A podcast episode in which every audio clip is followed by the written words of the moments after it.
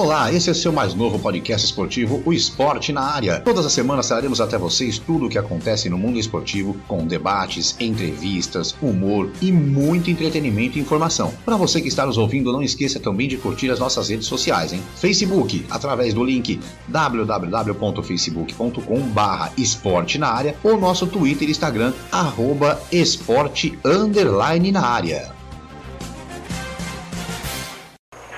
Tá tudo lá no Salgueiro, vamos ver essa falta.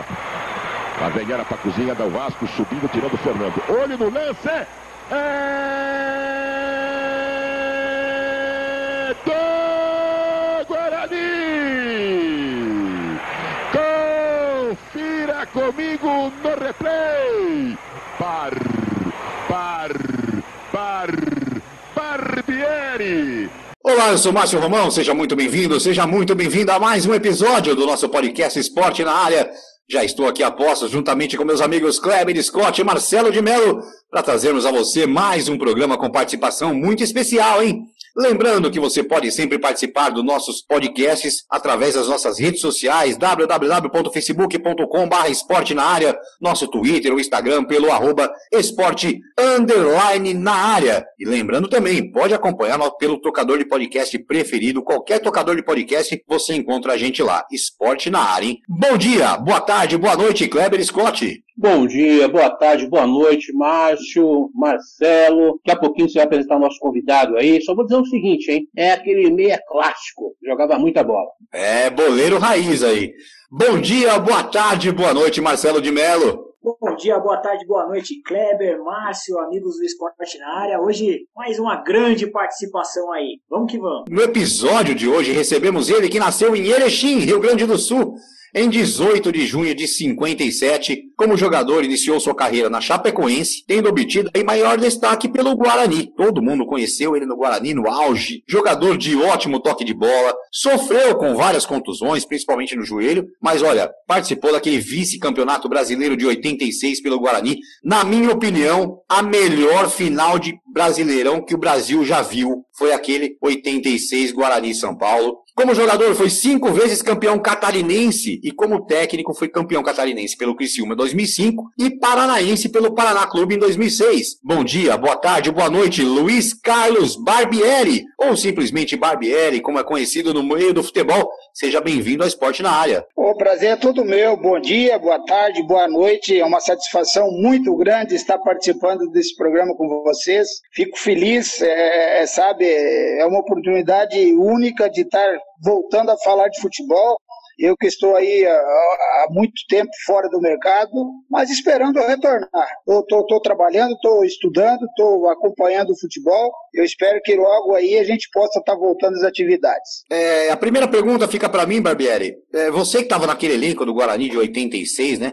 Contava com o Sérgio Neri, Marco Antônio, Valdir Carioca, é, Zé Mário, Tite, Tozinho, Marco Antônio Boiadeiro, enfim, um grande time. Aquele foi o melhor time que você já atuou? Sem sombra de dúvida foi. Um time fantástico. É, eu, eu, infelizmente, afinal, eu não pude participar que no jogo anterior ao jogo Vasco no Rio de Janeiro, com um minuto eu fiz um a zero, que o Guarani ganhou de três a zero do Vasco em pleno Maracanã. E com três minutos eu levei uma pancada no joelho, eu acabei saindo do jogo, né, fiz uma cirurgia, fiquei nove meses parado. Até nessa época eu tinha casamento marcado, né, atrapalhou toda a minha carreira, toda a minha vida. E você vê como que é o futebol, né? Eu, naquele dia eu tinha sido negociado com o Flamengo, rapaz. De manhã cedo eu fui negociado com o Flamengo e infelizmente à noite aconteceu esse, esse desastre, né? Para mim foi um desastre que atrapalhou muito a minha carreira. Mas depois ainda eu consegui dar a volta por cima, me recuperei, né? Voltei a jogar no Guarani, depois fui para o Corinthians, tive uma rápida passagem no Cruzeiro, é, e a minha vida...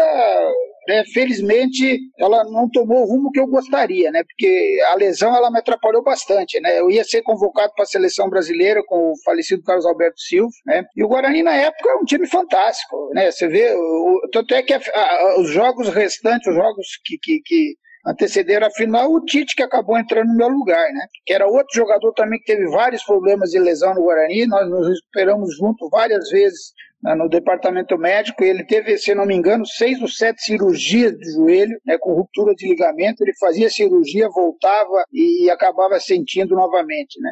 Mas o Guarani foi, uma, uma, assim, um, sem sombra de dúvida, um dos melhores clubes que eu passei, um time fantástico, na época uma estrutura maravilhosa, né? Não é nem sombra de dúvida esse Guarani que a gente vê hoje. É isso aí, Barbieri. Prazer estar recebendo você aqui no Esporte na Área, viu? A gente que é um programa de entrevistas, a gente entrevista jogadores, técnicos, entrevistamos aqui o até preparador físico, Martim Santana, Paulo Paixão, enfim, a gente gosta desse bate-papo de boleiro aqui no nosso programa. Também entrevistamos outros atletas de outros esportes também. Barbieri, o Márcio falou na, na, na abertura do programa aí, a respeito do, da final, né, contra o São Paulo. Foi uma das maiores, melhores finais de todos os tempos do futebol brasileiro. Sem dúvida, foi uma das melhores mesmo. Daquele time, o Márcio falou, Ivaí, Boiadeiro, João Paulo. O São Paulo tinha Miller, Careca, Pita, Galil Pereira. Meu Deus, só eram dois timaços. Você se contundiu, como você falou. Mas ali, naquele jogo, foi um a um no bico de ouro, no, no tempo normal, e depois dois a dois na prorrogação. É,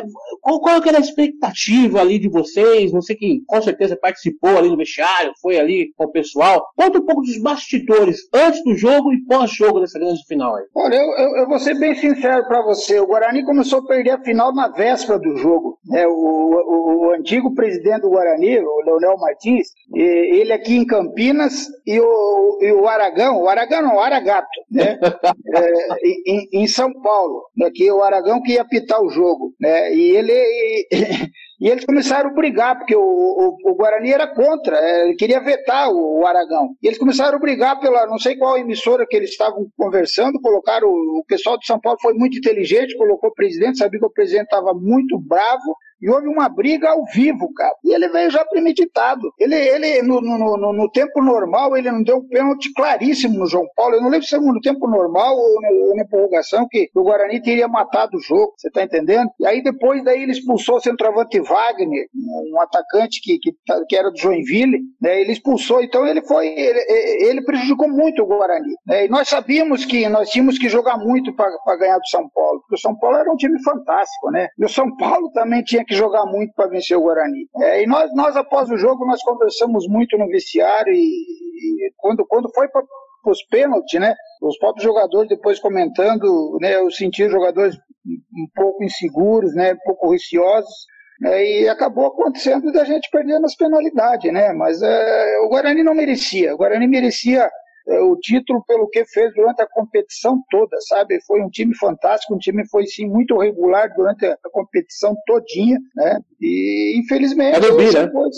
É, realmente é coisa que acontece no futebol, né? Verdade, Barbieri. Prazer em falar contigo. É... Barbieri, você é, é treinador ainda, apesar de não estar na ativa, mas é treinador, mas também foi coordenador e gerente de futebol. Dessas três funções aí voltadas dentro do futebol, qual, qual é a mais complicada ali de, de lidar no dia a dia? Treinador. Treinador, cara, é, hoje o futebol, no futebol só tem um culpado, que é o técnico, é o treinador, certo? Ele, ele por, por, por, sabe, por melhor que ele faça as coisas, ele tem uma responsabilidade muito grande. Eu, eu não vejo assim. Uma, uh, hoje o treinador, uh, uh, ele quase não é ele que contrata. Eu lembro que antigamente o treinador chegava no clube e trazia oito, nove, dez jogadores. O treinador era mandado embora, o clube ficava com aqueles jogadores que praticamente um, um peso morto, né? Porque uh, o próximo que vinha ia exigir contratações. Então hoje o treinador, ele ele se restringe mais a trabalho de campo. Eu lembro, eu lembro o falecido Ian Andrade, cara, que ele, ele, ele, ele tomava conta de tudo no Internacional. Eu trabalhei com ele no Internacional e no Corinthians. E ele tomava conta, conta de tudo, do campo, o vestiário, né, ia dar palpite no departamento médico, não deixava o jogador ficar no D M, arrancava o jogador do departamento médico, se o jogador queriam ficar no D M, porque antigamente o jogador era, gostava muito de, de, de noitada, de balada, né, então chegava no outro dia com dor de cabeça. E o treinador ia no vestiário, no, na rouparia, no, no departamento médico, e tirava todo mundo do departamento médico. E fazia ir lá no campo, né? E, então, era, a responsabilidade do treinador, assim, ela, ela, ela é muito grande. Eu não vejo como ele só o culpado. O cara bate um pênalti fora, o treinador é culpado. O cara não consegue bater um escanteio na área, cara. O treinador é culpado. O cara, é, é, num jogo, o cara erra dez, doze passes do treinador é culpado. Hoje eu não vejo um jogador, cara, tomar uma iniciativa de, de dar um drible. Eu não vejo meias entrar na área. Eu não vejo meias entrar nas costas dos zagueiros. Eu vejo meias hoje, e vários meias aí, que se dizem meias, pegam a bola e jogam lateralmente. Não são aqueles jogadores agudos de ir pra dentro, de se infiltrar na área, de fazer gol, sabe? E ganhando uma fortuna. Os caras ganham uma fortuna pra fazer o que fazem. E a culpa é sempre do treinador, certo? Porque hoje tem é, executivo de futebol, tem gerente de futebol, tem diretor de futebol, quer dizer, então é muita coisa assim, é muita, é, é, é muito, muito cacife, sabe? Cacique para pouco índio, sabe? Então fica, fica difícil pro treinador trabalhar, né? E o treinador hoje no Brasil, duas derrotas, três derrotas, ele já tá, já tá com o emprego na corda bamba. Eu tava vendo agora um jogo aqui tá, da Série B, Sampaio Correia e Náutico. O, São, o Náutico tá onze jogos sem ganhar, né? E já tava perdendo pro, pro, pro Sampaio Correia e os caras falando, o Justo Coelho dificilmente vai, vai, vai segurar o rojão. Os caras vão acabar mandando embora, né? Que é resultado. Hoje, infelizmente, no Brasil, é resultado. Você não consegue ver um jogo assim, pô, esse jogo é maravilhoso, esse jogo é bom, esse jogo pô, te atrai na frente da televisão, te segura na frente da televisão. Não tem como, é muito difícil. É, ainda mais hoje em dia, né, que tá meio aquela coisa do ó, a defesa defende, o ataque ataque e o meio campo embola. E vamos que vamos.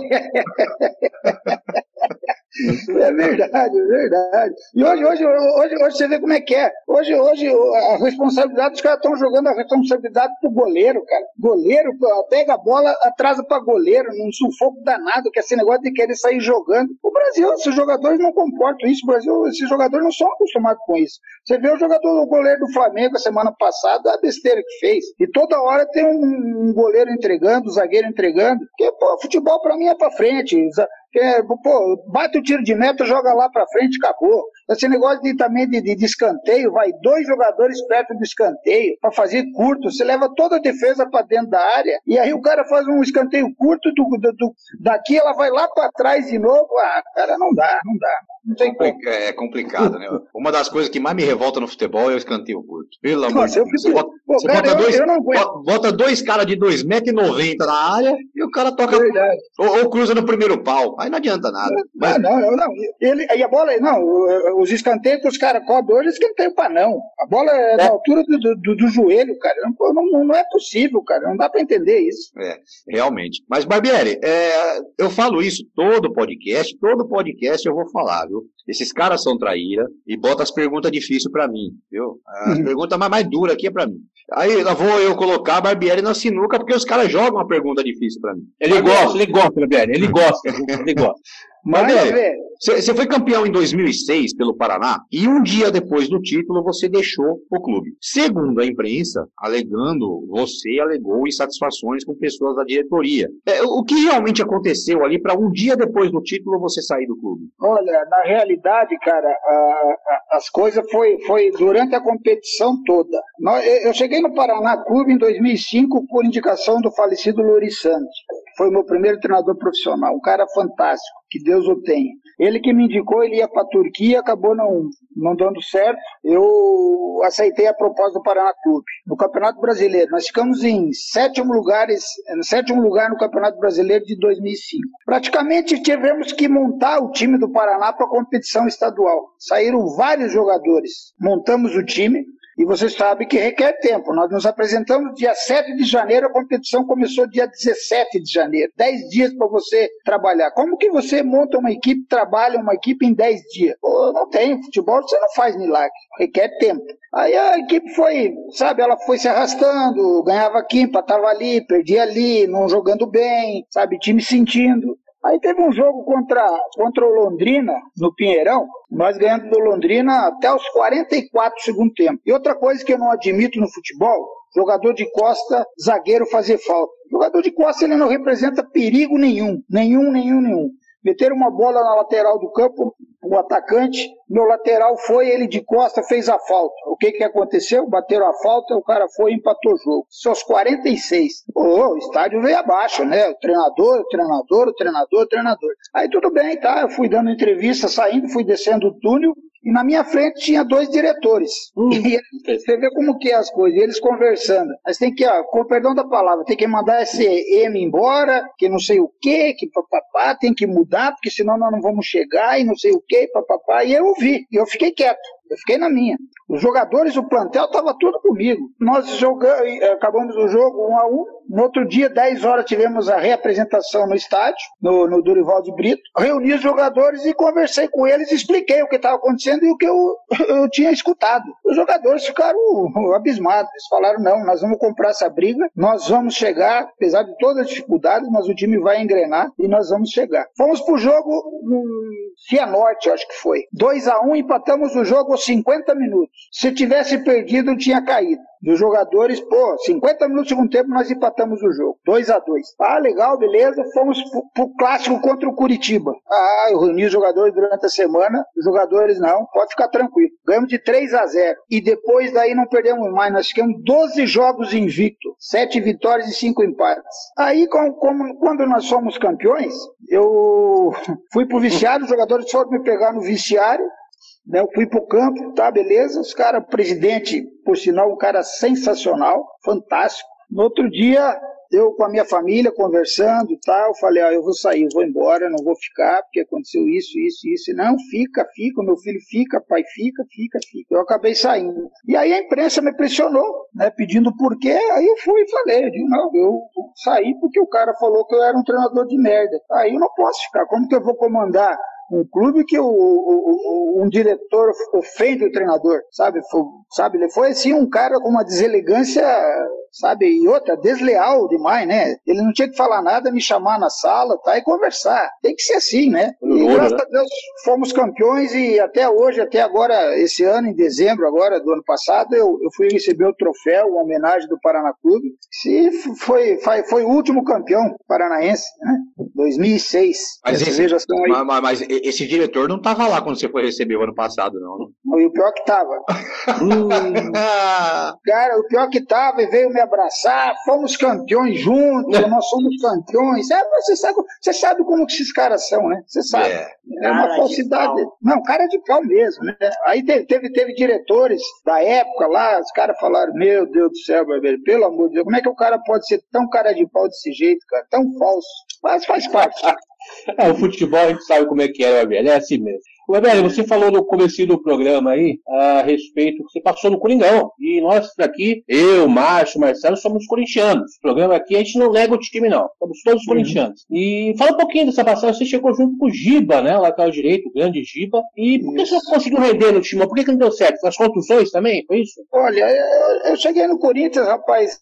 Chegamos no Corinthians. Eu, oitenta e nove, Giba, né? É isso, é. Logo, é, eu, eu saímos daqui, eu, o Giba, e logo em seguida foi o Tozinho. Aí, um tempo depois, foi o Neto, que o Neto estava no Palmeiras, aí teve uma e... troca com o Ribamar, tá? tá e aí o Neto também foi, foi junto, foi, aí tanto é que saiu a, os índios do parque, né? Que saiu porque os índios, é, né, os bugre do parque.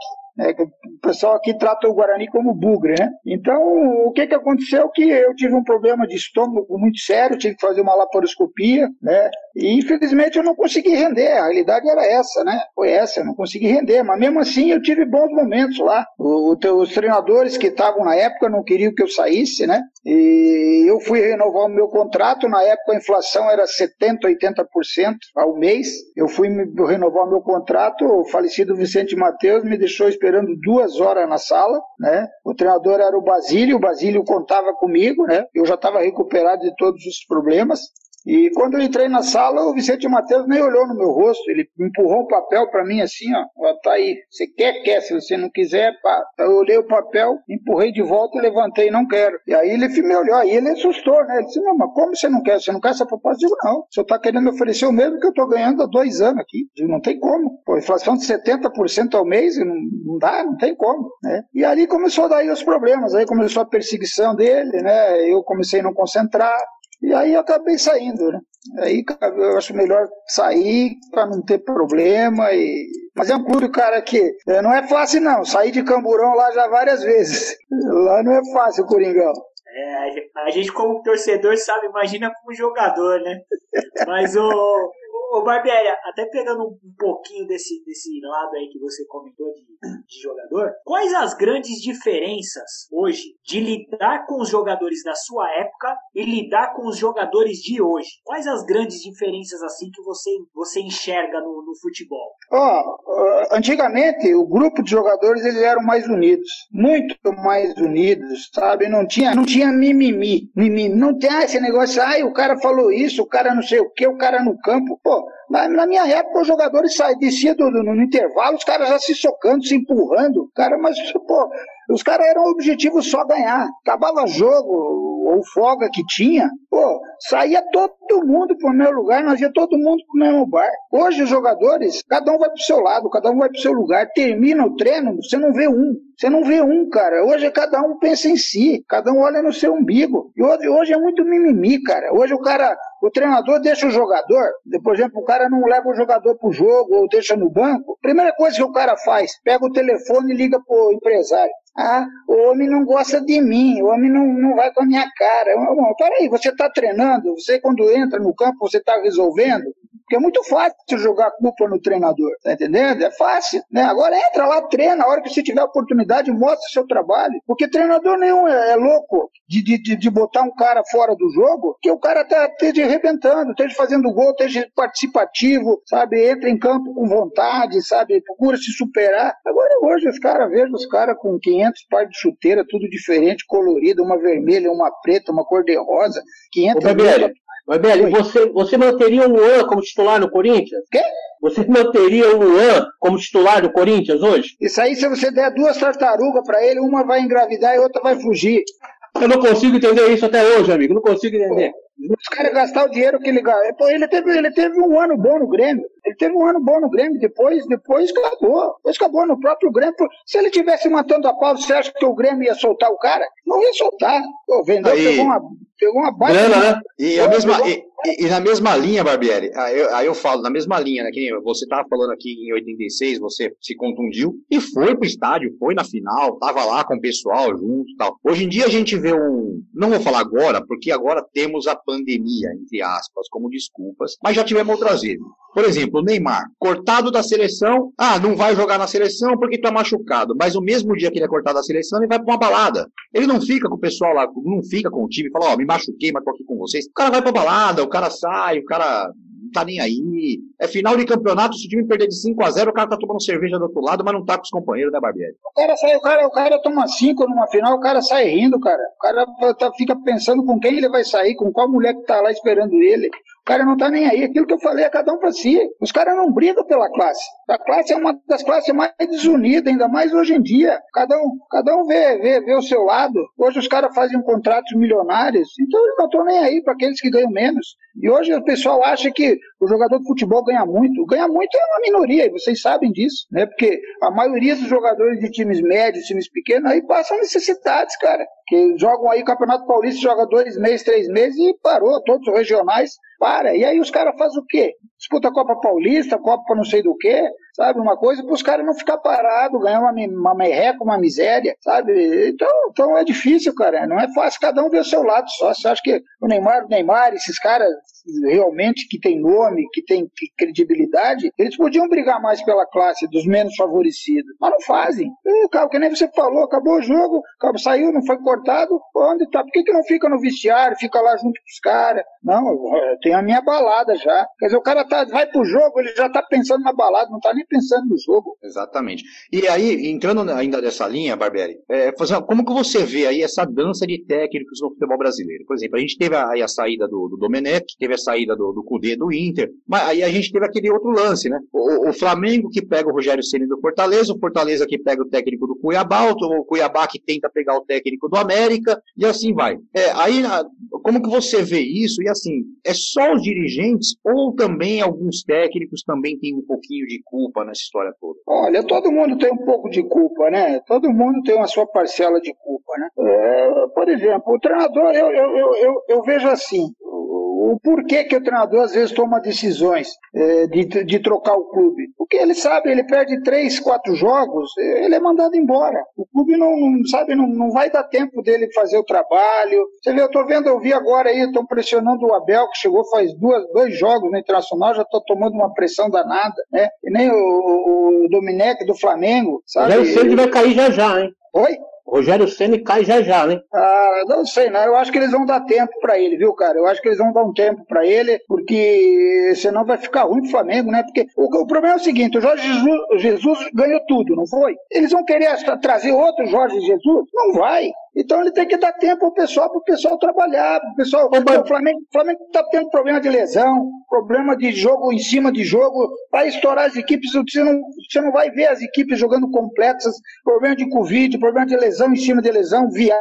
O grupo, o grupo não aguenta, não tem como, cara. Aí, Barbieri, mas em cima disso, Barbieri, é interessante até falar, porque antes falava, ah, o Jorge Jesus tem um timaço. Não, não, os caras jogam, não tem problema. O Domenech, o time não jogou. O Rogério Ceni, o time não jogou. Então, vamos tentar valorizar um pouquinho também o português, né? O português aí, era bom aí, também, né? E aí, claro. Kleber, e aí, que, que fique bem claro, tá? Eu, eu não sou contra a posição dos técnicos, não. Porque acho que em qualquer profissão, se eu tiver, eu, eu tô numa empresa, e uma empresa melhor, que me dê chance de aparecer pro mundo, e, e que eu vá ganhar mais, e que eu tenha a chance de ser reconhecido. Claro, claro, claro que eu vou. Isso em qualquer profissão, isso aí é assim. Qualquer só não profissão. Pode chorar quando for mandado embora. É, só não pode chorar quando é, for mandado é. embora. Ah, então... é, mas, mas você vê, aí, aí, aí, os, aí os treinadores fazem bom, contratos bem amarrados, né? Faz, faz uma multa alta, que ele, por exemplo, o Rogério. O Rogério ele saiu do Flamengo, do, do Fortaleza, veio pro Flamengo, ele fez um baita de um contrato e ele deve ter feito uma, uma, multa, uma multa fantástica, né? Então, os caras já fez o Cruzeiro também. Isso. É, e então, segundo, que... segundo consta, a questão do Rogério, até o próprio Fortaleza economizou, né? Porque a multa do Rogério era novecentos mil e a multa do técnico do Cuiabá que o Fortaleza pagou era setecentos, ou seja, o Fortaleza ainda economizou duzentos mil ainda para trocar de técnico. Então, e, essa questão, vê, né? e essa questão de multa é bem, é bem, é bem delicada mesmo, porque o Domi falaram que a multa dele foi treze milhões para receber então, o contrato. Deu bem, deu bem. Deu bem. E, e, e, e, e um cara vindo do, do, do exterior, ele deve ter feito um contrato bem amarrado, cara. Bem amarrado. Né? Como vai ter, que, vai ter que pagar tudo, quer dizer... Isso, às vezes os caras ficam se iludindo, vão, vão achar que vão, vão encontrar outro Jesus aí. Eu vou ali pegar, tá vindo outro Jesus. Não é assim, não. Futebol o brasileiro. Raio do Jesus, o raio do Jesus é difícil cair duas vezes, né, Barbieri? É, você vê, mas você vê como é que é futebol. Aí ele foi, ele foi pro Benfica, exigiu um monte de coisa e acabou se caindo fora. É. Nem classificou pra Champions. É, então é umas coisas assim que não dá pra explicar. O futebol, o futebol não é fácil, não, cara. É, porque nem o Flamengo do ano passado. O Flamengo tava encaixadinho, tava uma máquina. Não precisa, o treinador não tinha que fazer nada, só falar pros caras, ó, entra aí e joga o que vocês sabem. Eu não só vou, não vou atrapalhar vocês. Pronto, acabou. Barbieri, é, teve uma polêmica forte um tempo atrás, quando você trabalhava no Guarani, você era, se eu não me engano, treinador, e o Neto era gerente. É, foi um bate-boca até via imprensa, né? Que, que história que. que O que deu nessa história aí? O que aconteceu? Vai relembrar, que eu não lembro muito bem. Eu e o Neto? Isso. Bate-boca, via imprensa, forte, forte. Não, não, não. Não teve isso aí. Isso aí foi na época do jogador. Na época do jogador, eu vou te... Eu...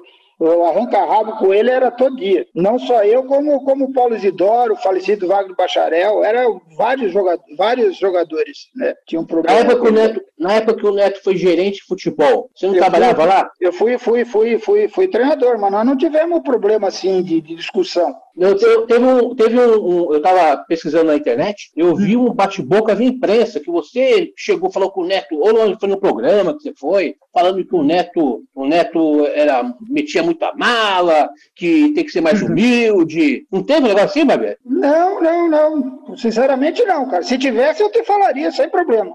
Mas eu não tive com ele como gerente, eu como treinador não tive problema nenhum, não. Dizer... Ele, fazia o tra... ele fazia o trabalho dele e eu o meu. Agora, época de jogador... Né? Época de jogador, eles tinham uns arranca-rabos feios. A gente entrevistou aqui o, o Márcio Bittencourt. E o Márcio Bittencourt falou que lá no Corinthians eles brigavam com o Neto. Falou, ó, aqui não é lugar pra você ficar levantando calçãozinho não, filho. Aqui é pra você jogar a bola, não vai ficar levantando... O Barbieri tava lá nessa época, pô. Como diz não, o Márcio...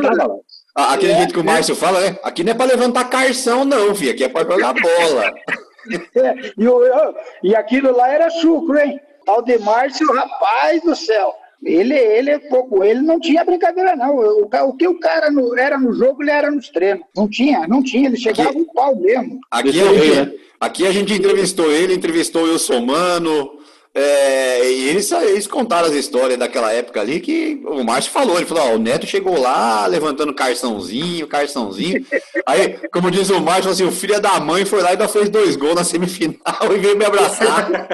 Ele era, não, não, ele, ele, ele, era, ele, era, ele era terrível, mas é, decidia, né, cara? Ele fazia diferença. As bolas paradas dele, ele, quando, quando ele estava afim de jogar, pelo amor de Deus, ele tá louco, era fantástico. Ah, tá. Com quinze anos, né, ele surgiu no Guarani lá contigo, né, ô Barbieri? Não, eu, eu cheguei no Guarani mais tarde. Não, não, não, não. Ah, chegou depois? Depois, eu cheguei depois. Eu cheguei ah, no Guarani e tá. eu tava com vinte e seis para vinte e sete anos. Eu vim do Criciúma. Ah, tá. tá. É, ele já tava, ele já tava, né? Teve uma história, teve uma história boa do Neto. Eu vou, posso contar essa história? Claro, claro. Oh, é isso que a gente quer. eu, eu, eu fui contratado do, do, do, do Criciúma, né? E o Neto estava na seleção. Nesse ano, tá? O time treinando, fazendo a preparação. Pô, o Guarani. Que ano que era isso aí, Barbieri? Que ano foi? oitenta e cinco. oitenta e cinco. O time do Guarani que eu, eu montou foi era brincadeira, pô. Falecido Valdir Pérez, Ricardo Rocha, Júlio César, Gotardo, Zé Mário, Tozinho, Boiadeiro, eu, Chiquinho Carioca, contrataram Edmar, Gerson Dress, o João Paulo, você vê como é que é o João Paulo, o João Paulo estava emprestado para Napolina, ele não estava nem aqui no Guarani, depois daí que ele trouxeram o João Paulo. Aí teve um jogo, aí ele não conhecia, né, o time montado, o time novo, aí fomos jogar lá em Recife, contra o Santa Cruz. Nós íamos fazer dois jogos, um em Recife e um, e um contra dois jogos, Central do Caruaru e Santa Cruz. Aí chegamos no, no vestiário, uh, aquela época lá era onze e ficava cinco no banco, né? quatro, quatro na defesa, jogadores de linha e o goleiro. Aí o roupeiro deixou as camisas tudo uma do lado da outra, tá? Aí nós subimos para ver a preliminar. Aí eu disse antes, tá? Aí eu fui pegar minha camisa, né? Fui, fui pegar oito. Aí o roupeiro falou assim: não, Barbieri, a sua é dez, que eu já tinha feito dois jogos e jogado com a dez. Vai vendo. Ai, ai, ai, ai, ai. Aí eu, mexi, eu, falei, cara. eu falei, eu falei, digo, não, mas a dez é do, do Neto, pô. Ele, não, não, o homem já fez a súmula, tudo certinho. Na época lá fazia tudo na caneta, né? Na hora no vestiário, preenchia na caneta a súmula, tá? Já foi feito ali, ele vai com a onze. Eu falei, ih, Zé, vai dar merda essa porra aí. Ah, mas não deu outra. Eu tava pô, me trocando assim, eu falei, ó, deixa a camisa aí. Eu troquei, tá? Ele chegou, ele foi, ele veio direto na dez. Na dez, né? Aí o, o Zé tava cuidando, o Zé roupeiro, falou, Neto, Neto, essa, sua, essa aí não é sua, não. A sua é a onze. Rapaz, o homem, o homem virou bicho. O quê? Com a onze eu não jogo. Você tá louco? Eu não jogo com a onze. A minha camisa é dez. Né? Aí o Lorissandro estava vindo atrás. Como é, que é, como é que é o negócio aí? Como é que é a história? Você não joga com a onze? Se você não jogar com a onze, você não vai jogar com camisa nenhuma. Você não vai jogar, então. Então você vai ficar fora. Já chamou o cara lá que fazia súmula, tá? Ó, vamos mudar a súmula aí, ele não vai jogar, ele vai ficar no banco. Aí os caras, pô, Neto, cala a boca. Fica, pô, fica na tua, joga com a onze, tá? Eu falei, não, gente, pode pegar a camisa dez aí, não, eu não, não tem problema de camisa, eu me dá onze, oito, qualquer camisa tá bom. Acabou de chegar, né, Beto? É, eu tava, ele, ele falou, não, mas a súmula já tá pronta aqui, não, muda o número ali, tá, dá um jeito. Aí mudaram, ele jogou com a dez, cara, mas ele era, com a dez, ele ele, ele arrumou essa treta aí no viciário, cara. Boa. O Neto é, é, é, ele é da resenha e da confusão, né, Barbieri? Ele, mas ele, ele, ele tem resenha pra caramba, cara. Nossa senhora, era parceiro pra caramba, sabe? Puta de um parceirão, o cara... Fora do campo, assim, eu nunca vi cara para ajudar tanta gente como ele, sabe? O cara de um coração enorme, cara. Hum, né? Legal. É, é, ó, ele, esse, esse homem tem história, cara. Esse homem aí tem história na época do Bangu. Ele morava do lado do prédio onde eu morava com a mãe dele. A mãe dele vivia batendo na minha porta lá, perguntando se eu sabia onde ele estava. Eu falei, eu vou saber do Neto. Ele sumiu, não sei onde ele está. O pessoal do Bangu tá ligando para ele aqui em casa, que achar ele, não achava o homem. O homem sumia. A gente tá tentando trazer o Neto aqui, mas o, o assessor dele lá, o Cascão, tá dificultando lá. Vamos ver se a gente consegue. Ah, traz, traz que ele é uma resenha danada. Gente boa demais, viu, cara? É uma puta de uma resenha. Cara, sensacional. Barbieri, seguinte, eu, O futebol brasileiro, nesses últimos tempos, ou pelo menos vamos dizer nessa última década, a gente tem a sensação que a qualidade técnica vem caindo muito, né? Os nossos jogadores... Aí, aí fica a dúvida, a minha dúvida, né? Você acha que essa qualidade técnica que vem caindo é porque os jogadores estão saindo cedo demais e a gente não está conseguindo desenvolver o, o futebol deles, né? Terminar a formação deles aqui no Brasil? Ou realmente a qualidade técnica dos jogadores que estão vindo está bem abaixo de... Não vou nem ir muito longe, vinte anos atrás. Olha, as duas coisas, sabe? Hoje, hoje, hoje aqui no Brasil, o jogador sobressai um pouquinho, bate um pouquinho diferente na bola, mais ou menos na bola, aí ele já é considerado craque. E os clubes, pela necessidade, pelas, não, eu não digo nem necessidade, pelas loucuras que fazem, os contratos que fazem, os compromissos que eles assumem, olha a folha de pagamento dos clubes aqui no Brasil, é um absurdo. E como que os clubes vão conseguir arcar com essas, com essas despesas que têm? Porque não é só a folha salarial dos jogadores. Então eles são obrigados a vender jogadores é, praticamente com dezesseis, dezessete anos, são obrigados a vender jogadores para ter um fluxo de caixa, senão não vai conseguir arcar com as consequências. E outra, qualidade técnica também, cara, olha, a safra, a safra tá terrível, cara, tá terrível. Você vê, nós não temos meia no futebol. Eu tenho um jogador na seleção, cara, que eu vou falar pra você, cara, ele parece sangue de barata e tá jogando na Europa já faz tempo. Vocês devem saber quem era, não vou, não vou nem falar tanto de Coutinho. Ô, cara, é, exatamente. Ô, cara, eu, você vê o cara, você vê o cara não vibra, o cara, sabe, não tem, sabe, aquele negócio, pô, tô na seleção brasileira, cara, defendendo um país, sabe, o cara é a mesma coisa, sabe, aí vi ele no Barcelona, o ano passado, retrasado, aí foi pro Bayern, pô, não jogou no Bayern, agora voltou pro Barcelona, pô, se ele não jogar no time do Barcelona, agora que só tem, pra mim só tem o Messi no Barcelona, só tem o Messi, porque a hora que sair o Messi, é um time, vai virar um time comum, virar um time normal, um time comum, e o Messi, quando tá naquela tiriça dele também, que não quer nada, o Barcelona não, não tem o que fazer, vira, vira saco de pancada, tá entendendo? Ô, Bebê, você não acha que isso passa, no caso do Luan, foi lá, na hora que ele fez aquele contrato fantástico no Grêmio, quando o Coutinho conseguiu a transferência pro Barcelona também, encheu de ganhar dinheiro, você acha que isso também, é, o jogador chega, se acomoda, lá, agora já tô milionário, chega? Não, eu acho que não, eu acho que não é isso aí não, porque, pô, você vê, o, o Coutinho, ele, ele tinha ido pra Itália, pra Inter, né? Você olha os clubes que o cara jogou, Inter de Milão, Liverpool, o Barcelona, vai e voltou pro Barcelona. Mas só jogou no Liverpool. Mas só jogou bem no Liverpool. Não, só no Liverpool. Só no Liverpool que ele foi bem. Tá entendendo? Então, eu acho que não é isso, não. Eu acho que é a qualidade. Personalidade, né? Também, né, Barbieri? A personalidade do também, cara, né? Porque você pega, muito. Por exemplo, o Cristiano Ronaldo. O cara tá com trinta e cinco anos, já, já tem dinheiro pra dedéu. E o cara é fascinado por título. O cara quer ganhar. É foco, ganhar, então, ganhar, né? É, é foco, né? É, mas aí, aí, aí aquela, aquela coisa do cara quer ser sempre o melhor, ele quer ser sempre o primeiro.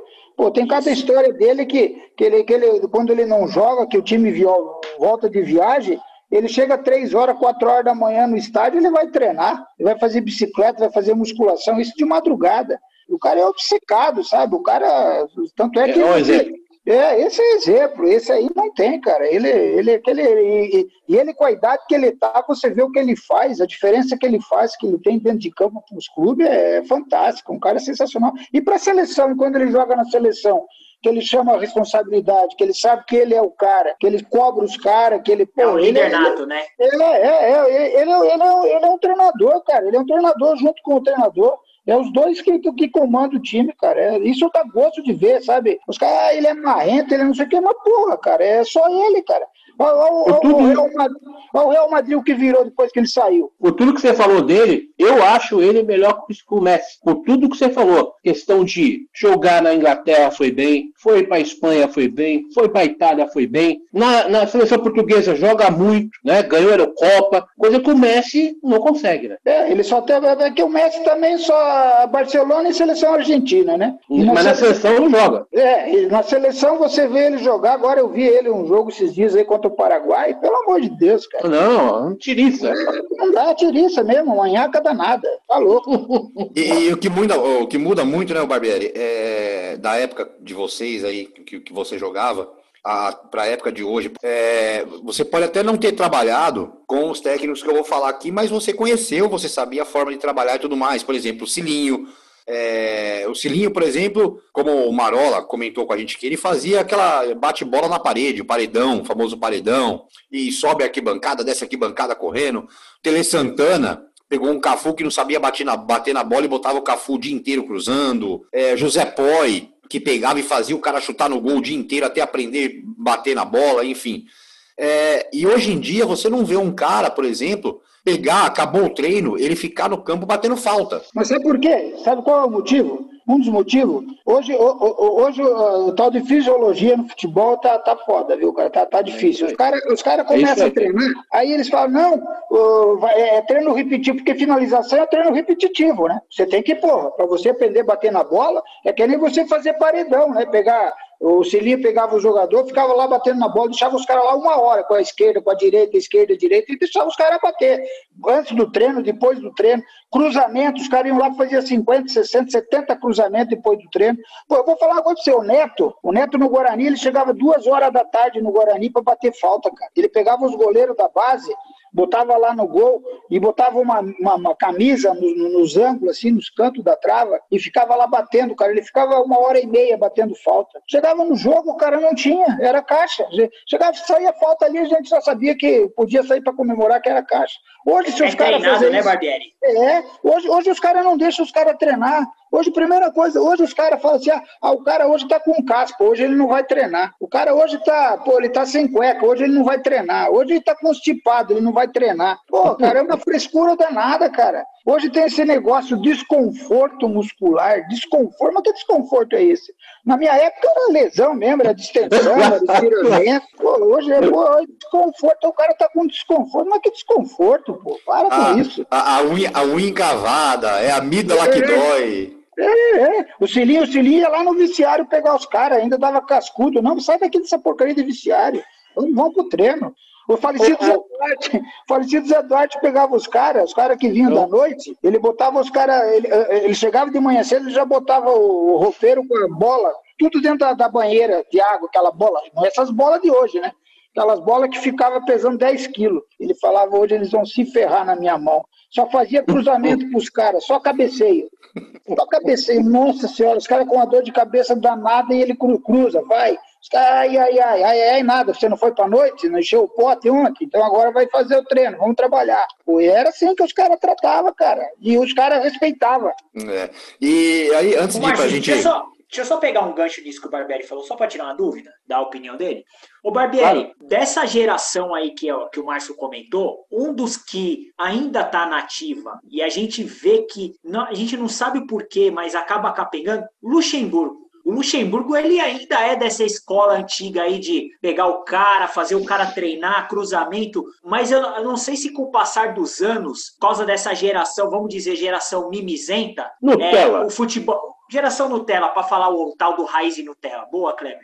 Essa geração Nutella não se adapta ao estilo do Luxemburgo. O que você acha? Por que, que o Luxemburgo... No... Pô, para mim, foi um dos melhores que eu vi na, na posição, né? E para mim, para mim também. Ele é fantástico, cara. Ele é fantástico. Ele é um cara... Os trabalhos dele é sensacional, mas aquilo que eu falo, ele é um cara que gosta de trabalhar, é um cara que gosta de dar treino. Então hoje, aquilo que eu te digo, ele, os caras, os fisiologistas começam a olhar aquilo lá, aí eu, pô, ele, o cara tá puxando demais, ó, vai estourar os caras, vai arrebentar os caras. Os caras hoje machucam em aquecimento, cara. Os caras machucam aquecendo antes de ir pro jogo, no viciário os caras machucam. Então tem umas coisas assim, que então os caras hoje, os jogadores atuais, não aceitam mais esse tipo de trabalho, cara. Eles não aceitam o cara chegar ali, vamos trabalhar uma hora e meia, duas horas. Trabalho hoje que os caras querem. Trabalho curto, campo reduzido, papá, aquele mimimi, nhenhenhé, papapá, terminou, papá, vamos embora. Não faz mais um cruzamento. Tanto é que você vê os escanteios que os caras batem. Eu queria, eu queria que, um, que um treinador, eu queria que um treinador me explicasse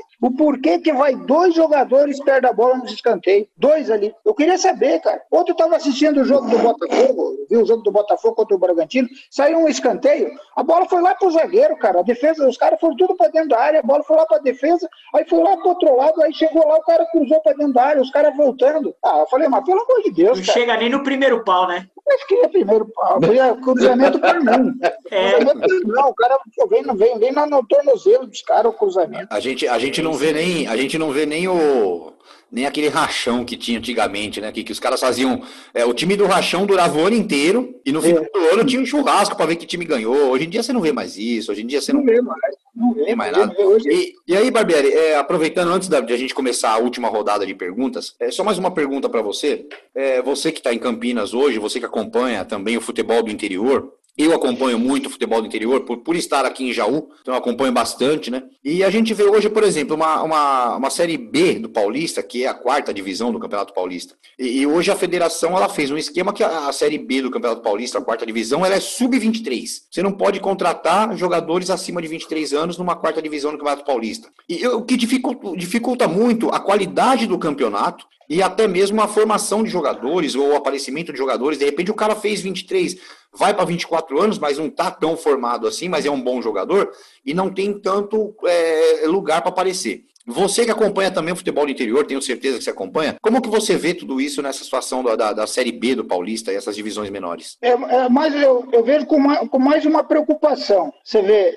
é, e os jogadores acima de vinte e três anos que não estão empregados? Como que faz? Vão disputar o quê? Sabe? Aquilo que, eu, que vai voltar naquele papo de antes, por que, que os jogadores com melhores condições não fazem uh, realmente um trabalho para ajudar todo mundo, todas as classes de jogadores? Você faz um campeonato sub vinte e três, já tem o sub vinte, certo? Aí um sub vinte e três, então o atleta acima de vinte e três anos, termina os regionais, o cara tá morto, o cara que não tem um não, sorte de... Nada, Barbieri, manda pro Corinthians lá, eles contratam vinte e cinco, vinte e seis, só mandar pro Corinthians lá que eles contratam. É, só, se, se, só chegar de chuteira, calção... Tá contratando, da... fica tranquilo. É ruim, né, cara? E, e, e os jogadores, eles precisam de, de ter jogadores, de jogadores jovens, de ter jogadores experientes no grupo, né? Uma, uma mescla, para eles poderem evoluir, para eles poderem crescer, né? Agora, sei lá, cara. E, e tá no Brasil todo. Copa Santa Catarina, eles fazem também sub vinte e três. Lá em Minas também, que eu trabalhei no Tricordiano, os caras fazem a Copa Minas lá, sub vinte e três, e aí os jogadores mais velhos, infelizmente, tem muitos aí que estão parando muito cedo, porque não tem espaço no mercado. Bom, vamos para a última rodada de pergunta? Kleber Scott, vai lá, sua vez. Vamos lá. Já última pergunta aqui da minha parte, quero agradecer também o, o Barbieri, obrigado pela presença. Mas, Barbieri, para me encerrar aqui a minha participação com a minha última pergunta, a gente falou dessa questão do, da, dos jogadores hoje em dia, Nutella, esse tipo de coisa que está ocorrendo dentro do futebol. É, há muita coisa de empresário também, porque o jogador ele ouve mais o empresário hoje do que o, o treinador. E antes era o contrário, a gente sabe. É, ouvia o treinador, o treinador era professor, a gente chamava, eu joguei bola um pouquinho também, era professor. Hoje em dia ele escuta primeiro o empresário dele, o empresário deve falar para ele assim, ó, irmão, não corre hoje, ele não vai correr, não adianta. Você hoje, desempregado, com toda essa dificuldade que você vê dentro do futebol, você está preparado para assumir um clube hoje? Eu tô. Eu, tô, eu, eu acompanho futebol, hoje eu passei, eu passei a tarde ali, vendo, eu estava vendo Sampaio Correia, certo? Eu tá atualizado. Neto, procuro, procuro estudar, procuro estar sempre por dentro. E outra, futebol, cara, os caras falam assim, pô, o que que o futebol evoluiu? Tecnicamente, taticamente, evoluiu no quê? E evoluiu, né? Pô, pra mim, pra mim, eu sou bem sincero. Hoje, hoje tem muito mais fisiologistas, sabe? Hoje os caras uh, trabalham mais o jogador na parte assim, física, né? Mas tecnicamente, dentro do campo, eu continuo vendo jogadores...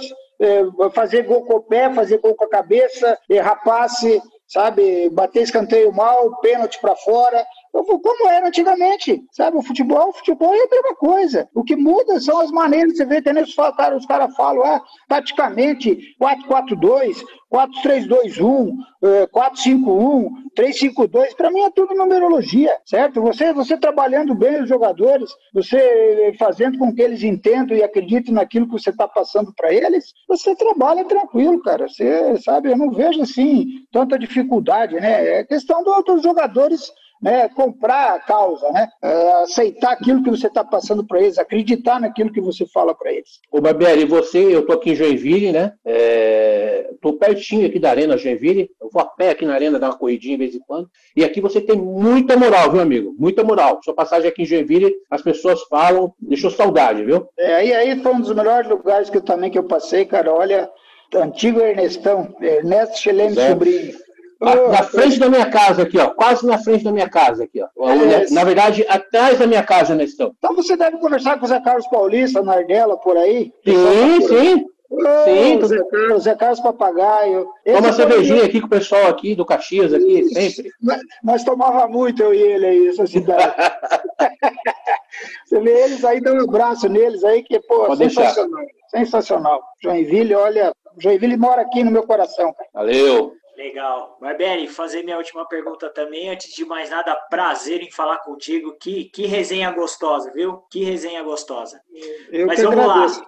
Mas vamos lá. Barbieri, agora voltando, já que o Kleber acabou tocando na questão de treinador, qual foi a sua grande inspiração para você ter se tornado treinador, Barbieri? O cara que você via ali dentro de campo, falava, cara, eu preciso... Esse é o cara que...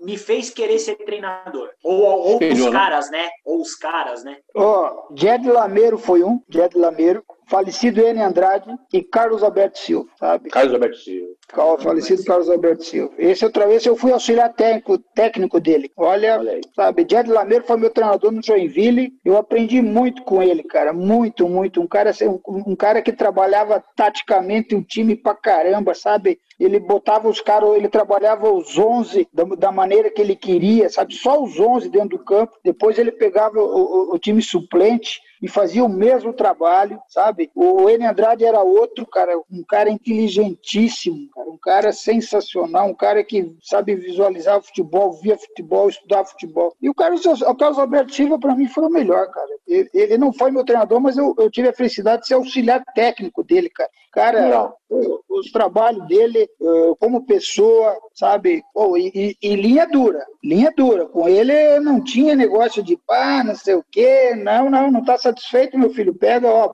a porta da rua e a serventia da casa. Treinador do Porto, né, Barbieri? O Porto, trabalhou no Valência, na Espanha, trabalhou, pô, é um cara sensacional. Seleção brasileira, sabe? Ele, pô, um cara, um cara fantástico, fantástico, assim, como treinador, como pessoa, foi um dos melhores que eu vi. Fazer minha última pergunta aqui também, Barbieri. Aliás, última pergunta não, né? É a última solicitação, na verdade. Você que já contou aí histórias do Neto, histórias de vestiário, enfim... Agora vem aquela parte que a gente sempre pede para todo mundo, mas eu, eu gostaria que você contasse assim uma resenha, uma história engraçada, um caso engraçado, mas daquele time de oitenta e seis, daquele do Guarani, com o Ivaí, daquele, com o Marco Antônio Boiadeiro, é... Ah, cara, isso aí não tinha, assim, muita história. Teve, teve, um, teve um lance, assim, na, no, no jogo da final... Do, do... Né, de oitenta e seis, que nós concentramos no novo hotel e deu, deu um problema lá, né? Eu nem lembro certo o que, que foi, o pessoal invadiu lá a concentração, né? Mas assim, o time de oitenta e seis assim, não tinha, não tinha assim, sabe, coisa assim, né, que, que, que chamasse a atenção de uma resenha assim que... É, o cara que era mais resenha era o, era o Ricardo Rocha, o Ricardo Rocha era um palhaço, até hoje, é hoje, ele, até hoje. Até hoje ele é um palhaço, até hoje ele, pô... Ele foi, dizer, trocar, ele aquele... foi que foi trocado por chuteira, e não sei o quê. É, aí ele falou. Contou uma história uma vez que ele foi dar um carrinho, ele machucou em três lugares o tornozelo, a canela e o joelho. Esse, esse tem resenha pra caramba. O time oitenta e seis assim não, não tem muito, não. Eu tenho uma resenha boa na... Eu fiquei sabendo que não, não aconteceu comigo, né? Aconteceu no, no, no Rio Grande do Sul, com o falecido Tele, que o Tele treinava o Grêmio, e o Éder era o... O ponta esquerda do Éder. E o Éder fez cocô dentro do sapato do Tele. Meu Deus do céu! Morreu, né? Morreu! De madrugada, né? E o Tele dormindo, cara. Aí no outro dia, pô, aquele cheiro no quarto, aquele, pô, o Tele acordou, foi botar o pé dentro do sapato, cara. Nossa Senhora, rapaz. E tanto é que depois daí negociaram o Éder, voltou, foi pro Atlético Mineiro, voltou pra lá. Voltou porque daí ele quis, pô. Olha, pô, tá louco. Fechou logo com o Tele, meu Deus. E, aí, a gente, e a gente pensou que, que a história pior era da sardinha que o... que o Flávio Prado aprontou, o né? Flávio Prado, é. O Flávio Prado aprontou com ele Coimbra aí, ó. Ainda tem história do, do Tele Santana com o Éder Aleixo. Bom, pessoal, programa nota mil. Barbieri, em nome do, do Esporte na Área, eu queria agradecer a sua disponibilidade, a sua simpatia, é, a sua preferência por, por nos dar essa entrevista, que você retorne logo ao futebol, que logo, logo a gente tenha você aí de novo nas beiras do, dos gramados aí, dando instruções e ajudando esses atletas brasileiros que, que voltem a ser aqueles atletas que aí realmente mere, mereçam vestir camisas dos clubes. Olha, muito obrigado de coração, fica com Deus e o que você precisar da gente, se Deus quiser, a gente vai dar sorte para você e você vai voltar a trabalhar logo, logo, viu? Obrigado, eu que agradeço, fiquei muito feliz de participar dessa resenha. Essa resenha tinha que ter umas duas horas, cara, tem muita história. Com certeza. É muita Verdade. história, né? O papo é bom e quando o papo é bom ele passa muito rápido, ainda pessoas como vocês, pessoas inteligentes, eu agradeço a oportunidade e quando vocês precisar pode mandar um alô aí que eu estarei sempre à disposição de vocês. Beijo no coração de vocês aí, muito obrigado, viu? Com certeza a gente vai chamar. Obrigado, Barbieri. Com certeza a gente vai chamar, vamos fazer uma, uma segunda parte aí, Barbieri parte dois, se Deus quiser a gente vai ter aqui no nosso podcast. Bom, é isso aí, chegando ao fim o nosso podcast de hoje. Entrevista a Luiz Carlos Barbieri, muito obrigado para você que nos acompanhou até agora no nosso Esporte na Área. Fiquem com Deus, semana que vem tem muito mais e até lá, se Deus quiser. Você curtiu mais um Esporte na Área, o seu mais novo podcast esportivo. Aproveite e não esqueça de curtir nossas redes sociais, Twitter ou Instagram, arroba esporte underline na área, ou pela nossa página do Facebook, www.facebook.com barra esporte na área. Esporte na Área, sua mais nova opção de podcast e informação a qualquer hora do dia ou da noite, sempre ao seu alcance e sempre junto com você.